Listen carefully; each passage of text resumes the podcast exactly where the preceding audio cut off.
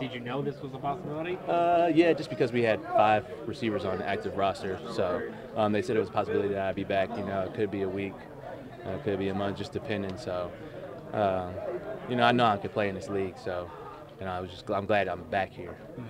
Did you have other opportunities? In the, Yeah, I worked out for uh, Minnesota and then I worked out for Detroit, so yeah, I had some opportunities. Now You at least you don't have to learn the playbook again, though. no, no, I don't have to learn the playbook, so you know, I come right in and fill in right away. So you could have been on the Vikings against the Giants. Uh, yeah, I could have, um, you know, especially because I know, you know, that offense. You know, Gary Kubiak, I played with him in Denver, so I knew that offense too. So Yeah. I guess there's nothing like getting that call that you're coming back, though, right? I mean, as much as it's hard to hear the call that you're.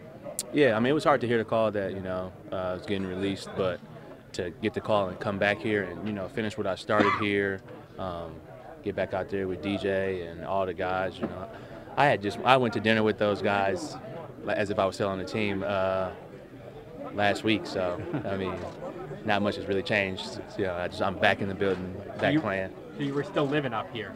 Yeah, I was still living. I was still living in the same same place. So I actually watched a Thursday night game with Saquon, Evan uh, at Sterling's house. So I was with all the guys watching the game anyway, even though I wasn't on the team. I was with all of them. So So when did you actually get the call? Yesterday. uh, I got it Friday, um, and then I signed this morning.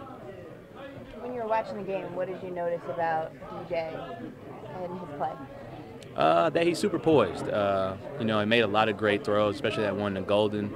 Um, very impressed with Darius and the plays that he's making as a young receiver. But uh, for DJ to go out there, you know, we were a little short-handed, and uh, just the way he played, I thought he battled all night. Yeah. You caught passes from him during the summer, Mhm. so I guess the comfort zone isn't going to take long for you to get used to once you get in the game with him. Uh, DJ and I have been comfortable. I mean, I've caught passes from him in the first two games that he started. So, um, yeah, I caught passes from him all summer. So, the the comfort zone is, is, is there with us. Have you ever seen anything like this wide receiver corps? Just kind of guys in and out all the time. Uh, You've been around a long time. Have you seen anything quite like this? last year when I New England signed me, uh, that was like an open door for pretty much like the first eight weeks of their season. So I mean, I was in there. I signed that week, um, and then they ended up training for Josh Gordon. So they released me, and then I came here.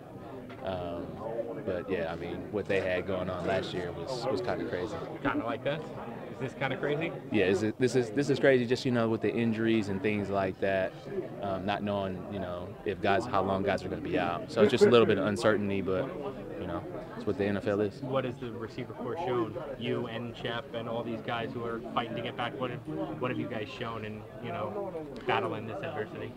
I think uh, you've shown that people can make plays. I mean, you know, uh, Golden wasn't here for the first four weeks, and he comes in and look at the game he has against New England. Darius Slayton's play, uh, Cody's play. Well, I think everybody's had a good game here and there. So, it's, I mean, that's a good thing. So.